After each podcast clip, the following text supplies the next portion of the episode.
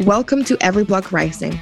This podcast is dedicated to the realization that our world was imagined by someone and that we can imagine and build something much, much better for all of us. Let's imagine and create together.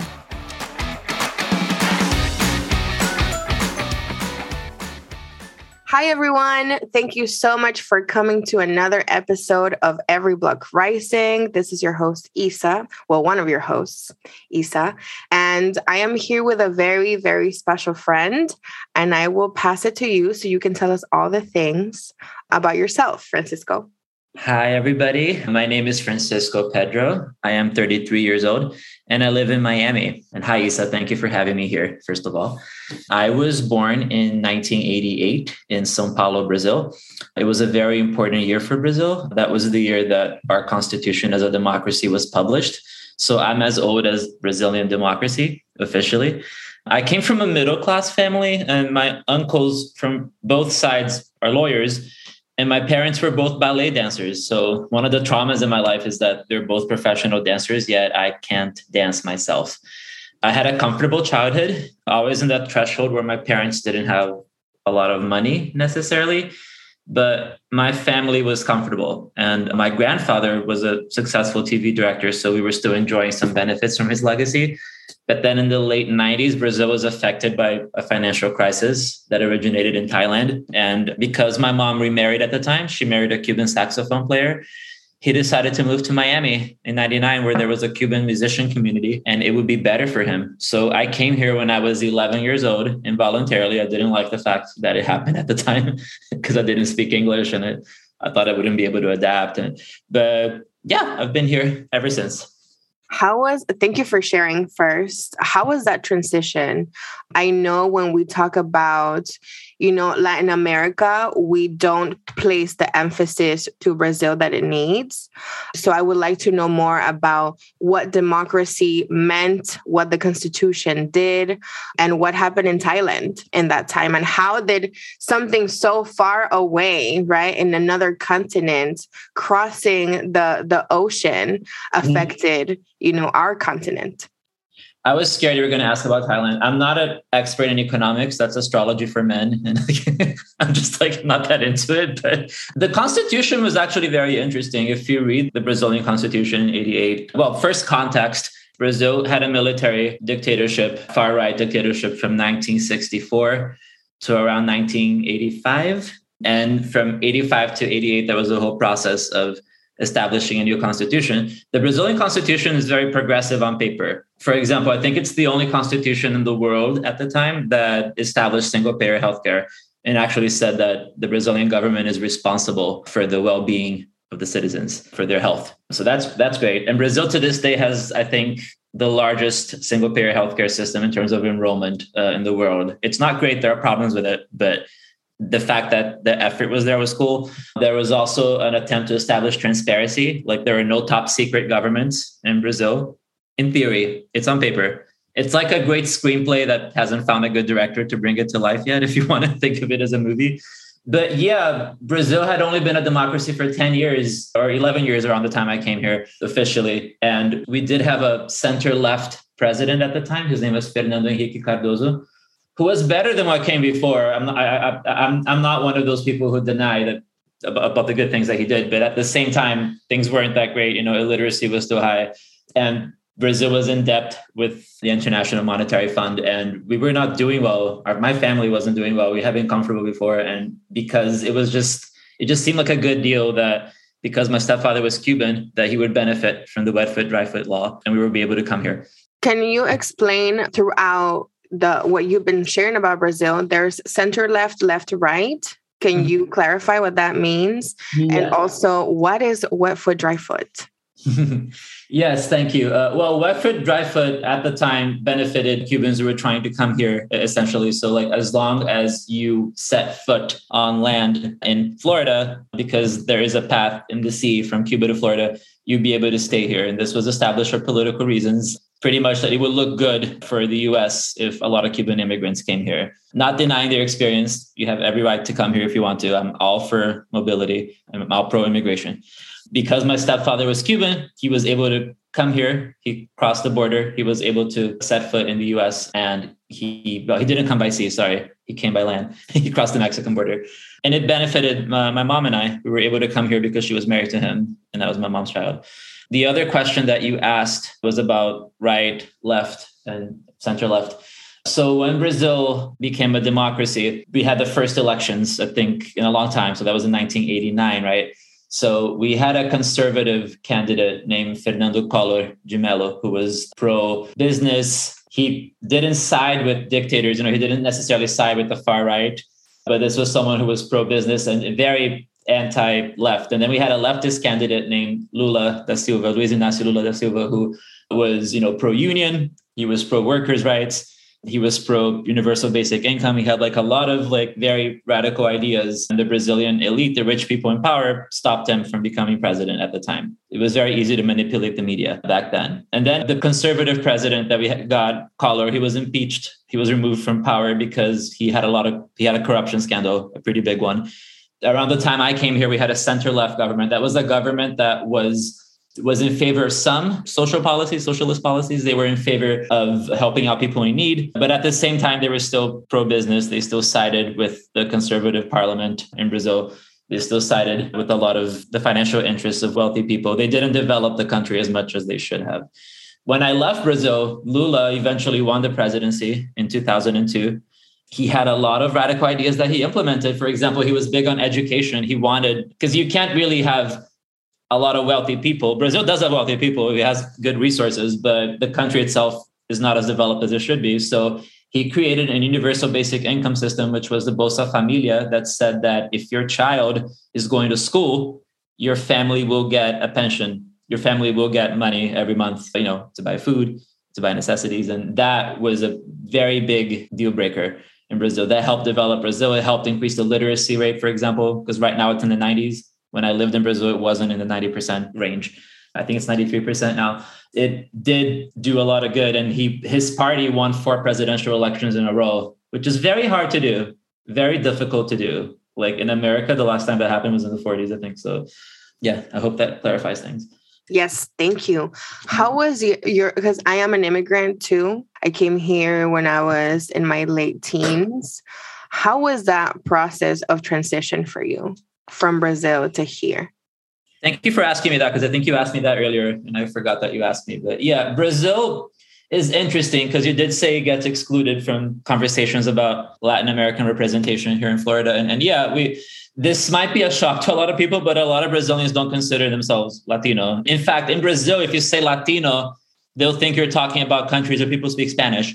And that's for because of a lot of reasons but pretty much you know brazil has very good has a very good relationship with the us for better and worse and brazil looks up to the us a lot. The most popular second language in brazil is english for example. Brazilians are way more interested in what's going on in the us than the countries around them. They don't really know much about their spanish speaking neighbors for example there are a lot of reasons for that that I, I don't I'll, I don't have enough time to get into now when I came here, it was difficult for me because I still have what we Brazilians call complexo de vira-lata, which a good translation would be like a stray dog complex, like Brazilians who automatically assume that everything in the US is better. Everything in the US is cleaner. Everything in the US, Brazil compared to the US is awful. I still had that in me, like as a child. And I that you know when I came here and I saw all these things that I never saw in Brazil, you know, like there were less homeless people here, for example, compared to Brazil. There are still homeless people, of course, but so that to me was a big deal. The fact that, you know, all the streets were pavemented. I just I finally got to see all those like happy looking traditional suburbs that I saw in American movies. I finally got to experience that here.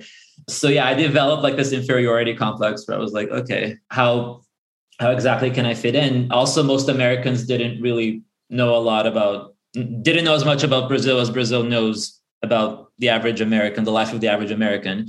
When I would tell my classmates that I was from Brazil, they asked me a lot of offensive questions, questions that at the time I laughed it off. But now that I think back, I'm like, okay, maybe you shouldn't have asked me that. They, I had a classmate ask me if I knew how to uh, how to use a computer. I had a classmate ask me if I lived in the Amazon rainforest. You know, questions like that eventually it was difficult and then when i became like politically aware of who i was I came here in 99, right? But by 2001 and 2003, we had September 11th and the Iraq war. So, like, when that happened, that's when I knew I didn't really relate to a lot of my classmates because my classmates, for example, in middle school, when we talked about this in social studies class, everybody was for the Iraq war invasion. Every I, I was the I was one of the three kids in the class who was against it, who were against it. And I remember we had pens thrown at us. That's how big the uh, patriotic spirit was at the time. So that's why, like, when, when people talk about indoctrinating children into your political ideology, like, I, I don't think I had any adults in my house indoctrinating me. As far as I remember, I knew that I didn't support these things from a very young age, and I knew I wasn't like a lot of my classmates. What was the time where you're like, yeah, this is not okay? like the way people perceive the world in the United States Mm-hmm. and mm-hmm. the way like politics and politics is just like everything around us right that has to do with the government and how the government by default is supposed to protect us and our needs and you know when was the time that you realized oh shit yeah this is not supposed to be like this was it in middle school or was it older I think we start realizing these things from a very young age. One of my favorite movies, for example, is called, it's a Spanish movie from the 70s. It's called The Spirit of the Beehive. It's about a seven year old girl who realizes that her family is fascist for Franco, for Francisco Franco in, in Spain. What uh, can you explain what fascist means? Well, yeah, far right. That's usually the political ideology that sides with the interests of rich people and that demonizes anyone that doesn't side with that. You know if, if you're if you're against that idea you're usually persecuted and socially excluded. And that's a very broad definition. But in spain it happened around the time and in the 40s when the civil war ended. So just to clarify in this movie this seven year old girl who's not really politically conscious of anything she realizes that she's not fascist because she attends a screening of the movie Frankenstein, the horror movie Frankenstein, and the whole audience is scared of the monster, all the kids she identifies with the monster. She leaves the screening wondering about the monster. She starts asking like her sister, "Oh, you know, like what what is it about this monster? Like why do people not like him?" And then she starts questioning why are the people fighting against the fascist government being demonized that way when she finally meets a soldier who's fighting against them. And I love that movie because I also really love horror movies when I was little. And I and I do think that's something that I identified with. You know, a lot of times you do identify with the villains and the monsters. And why are they being portrayed that way? I always knew that I was different when I was little. I knew I knew that I was queer, for example. I knew that I, I didn't side with the kids who were obsessed with soccer in school, who made fun of me. And yeah, and that whole intense feeling of patriotism where you're willing to support your country invading a foreign nation that you know almost nothing about.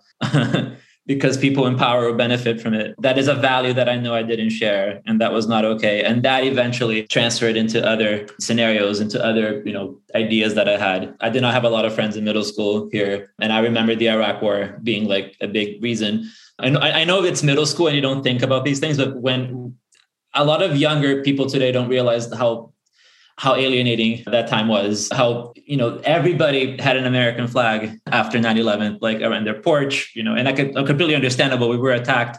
But the ideas that came after that you know the patriot act you know that that turned the country into a surveillance state almost how most americans supported that the iraq war invasion. The patriot the patriot act is when they can check your information without yeah. your consent right yeah, pretty much. Yeah. Yeah. Everybody who was against the government interfering in a private life magically became for it. so it was, yeah, it was a scary, it was a very scary time to be, to become polit- politically conscious. Then when you get into high school, I feel then your social studies teachers, they start explaining these things better to you and they start, you know, they eventually draw charts on the board saying, you know, if you're a radical, you're here. If you're a leftist, you're here. If you're a right winger, you're here. And then you choose your own adventure in a way. Right. Mm-hmm. When did you realize that you had the power to change the world around you? So I always wanted to vote, for example, because I wasn't a US citizen. I became a US citizen late compared to when I yeah, I became a US citizen in my early 20s, I feel. It took me yeah, it took me almost 12 years to become a citizen. When I became a citizen, I really wanted to vote. That was like a big deal for me. I really wanted to participate in this process. And that goes back to the stray dog complex that I had. I didn't know how difficult voting is here compared to like a lot of other countries. And I'll give an example. In Brazil, when we became a democracy, it became established that voter registration would happen automatically at the age of 16. If you turn 16 in Brazil, you're automatically registered to vote. 16? Uh, yeah. My God. No, yeah. And that, and in Brazil, for example, you can vote from prison. in Brazil, and uh, there's the because we knew because Brazil had a history of voter suppression. For example, like in the 60s and the 50s, if you were if you didn't know how to read, you wouldn't be able to vote, and that was a way to keep you know illiterates from voting. It was a way to keep it was a it was a way it was class warfare pretty much. It was a way to keep the lower classes from having power and from people who were at the bottom from reaching the top. Because there was this big emphasis on establishing a democracy and not having those things happen again that was established. It seems like a radical idea here. But to me, when I was growing up, it wasn't. It was it was pretty much automatic that you had to vote once you turned 16 for me and yeah when i realized that that wasn't the case here when i began you know reading news stories regarding the 2008 election the 2012 election how florida took forever for example to declare the winner in the 2012 election because voting was made harder in a lot of ways. It is a way to keep a lot of people from the ballot box. So voting there we go. I really wanted to vote. That was one way. I began getting politically involved in 20 more politically involved in 2015 i feel like because i was in between jobs at the time. I used to work in artistic events more specifically film festivals. And i had i saw an ad saying if you believe in marriage equality please come get a canvassing job i didn't quite know what canvassing was. I knew they were the clipboard people you know who talk to you in the street when you walk by. But i thought it would be a good job to have in so did you became a clipboard person? I became a clipboard person. And i was good at it. And it, it, was the first job that i had that i really felt i was good at it. I know it, and i know it's partially a delusion because we all have imposter syndrome but i always felt okay this isn't a job where i'm just answering emails all day. You know it's a job where it's based on results and i get good results so if i'm good at this if I'm good at fighting for marriage equality. And you know, a few weeks after I joined the campaign, marriage equality passed. I'm not saying that I was the straw that broke the camel's back, but that did motivate me to. But say, maybe you were. maybe I was. Maybe I was. So I began canvassing for other organizations. So I canvassed for the ACLU. I canvassed for Planned Parenthood. I canvassed for the Southern Poverty Law Center, and as I went along, eventually I became I began directing campaigns. I directed campaigns all throughout the 2016 cycle including here in Florida. I ran a campaign office, a canvassing office on behalf of fighting Donald Trump. After that, I realized that I had to change what I was doing with my life because I, I, I felt irresponsible to have these skills and not use them. So that's when I began focusing on finding a political home, establishing myself like at a place. I chose Miami because that's where I grew up. I was fortunate enough to find a job, a canvassing job here, and move back here four years ago but yeah, if you have if you have a set of skills that you can use for a particular cause, I do think it's the most responsible thing to do. You should use them. Yeah. Thank you. So we've been talking a lot about things that we're opposed to. What do you actually want your world and your block to look like? If you could change the world by tomorrow, what would this world and and block community have?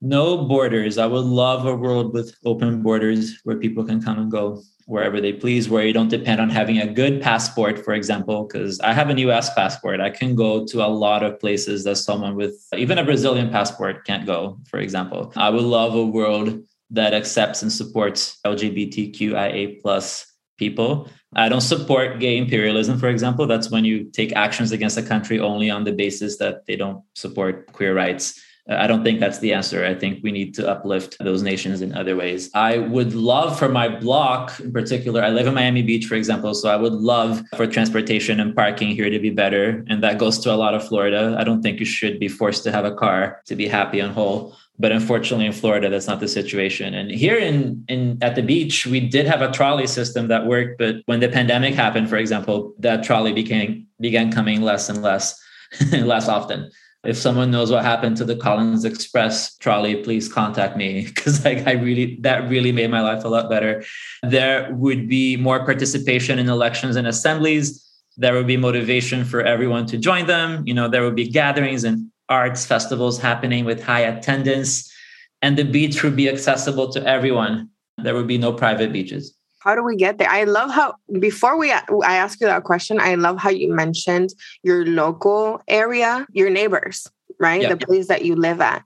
I feel like every time I have a conversation with somebody, they focus on the broad and the global. Mm-hmm. Right, like clean water or like solar energy. And mm-hmm. I love how you mentioned a specific issue that is happening in your neighborhood. So, how do we get there? That's a good question. So, when we when my family moved here, I did notice that we didn't talk to our neighbors very often. And I didn't really grow up with a sense of community because of that. When I hear about people who've lived in the same block their whole lives and all their neighbors know them, they have like this sense of community around the block. I get so I, I don't want to say envious, but yeah, like I that's that's a there's a part of me that wished I had that childhood. I think in Latin America, especially, we grew up watching El Chavo del Ocho. For those who don't know, that's a sitcom that takes place around a block and we want to have that sense of community. I think, for example, if you want the block to look like what I described, if you can, you should be able to use public services. I try to take public transportation as much as possible. When you tell upper class people this in Miami, they already start setting up a GoFundMe account to you. They, they, they ask you if everything's okay. But I actually do enjoy using public transport. I always have, and I try to use the trolley as much as possible. Now that the trolley is not as common, I try to walk. If you can walk somewhere and you can be there within 15 minutes to 30 minutes by foot, and you're able to do it, you should do it. If you have a political home, for example, that's also good. Find your political home, it's important. Get involved. Definitely vote, of course, but your political involvement should not end at voting, in my opinion. You know, find out what the local issues are around your area, find out who the representatives are find out who your senators are, be aware of what's going on around you.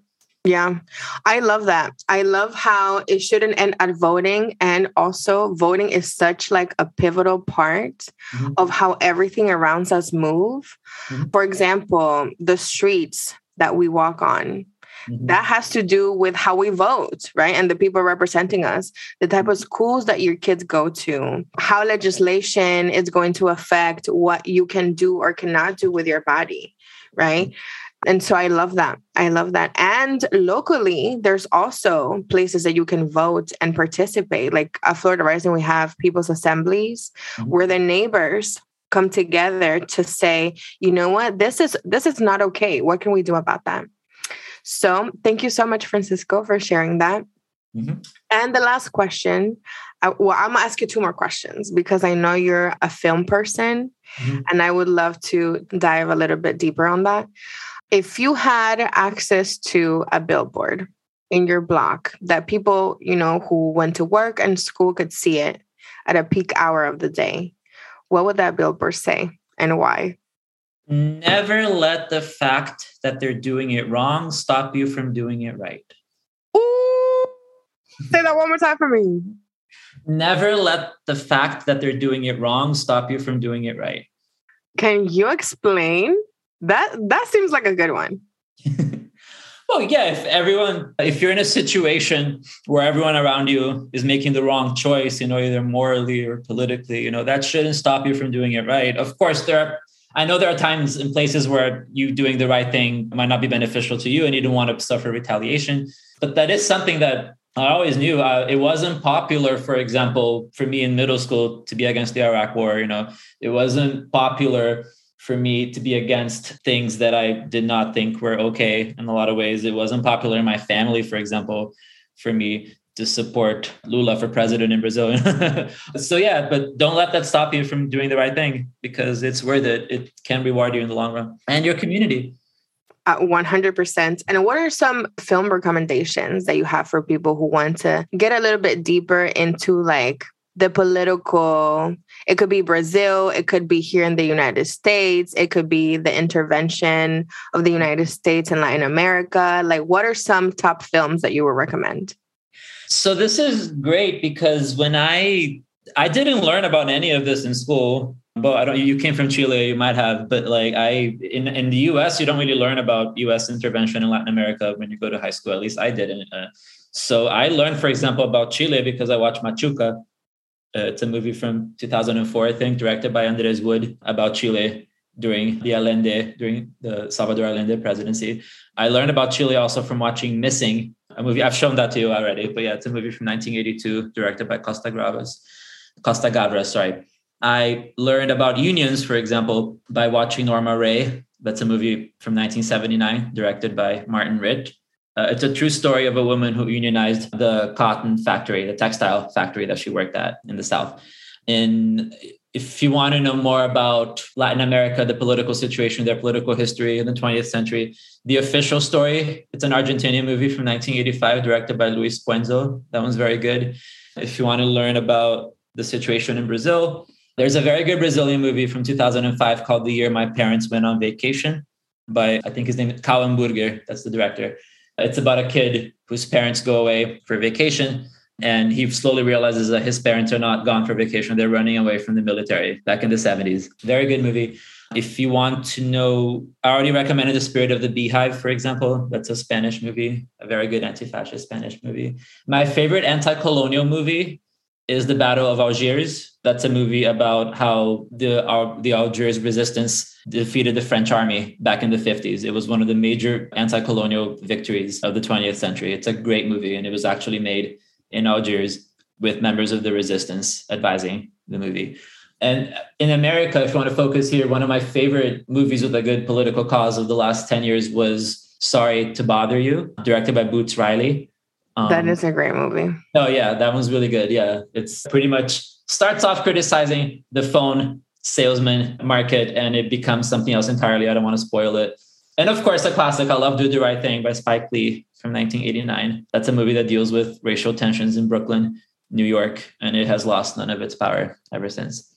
Look at us. We have a whole month long movie recommendation list. Thank you mm-hmm. so much, Francisco, for being here today. Do you have any last words for listeners? Last words. I really enjoy this. Thank you so much for having me here. Of course. Looking of forward course. to listening to this podcast. Yes. Thank you so much for all the people at home. Make sure that you check out our website for more information. And it's a wrap. Thank you. Thank you. Thank you so much for tuning into this episode. We appreciate you. If you haven't done so already, be sure to subscribe and leave a review wherever you listen to your podcast. If you like the show and would like to support us, make sure to go to floridarising.org and become a member. Until next time.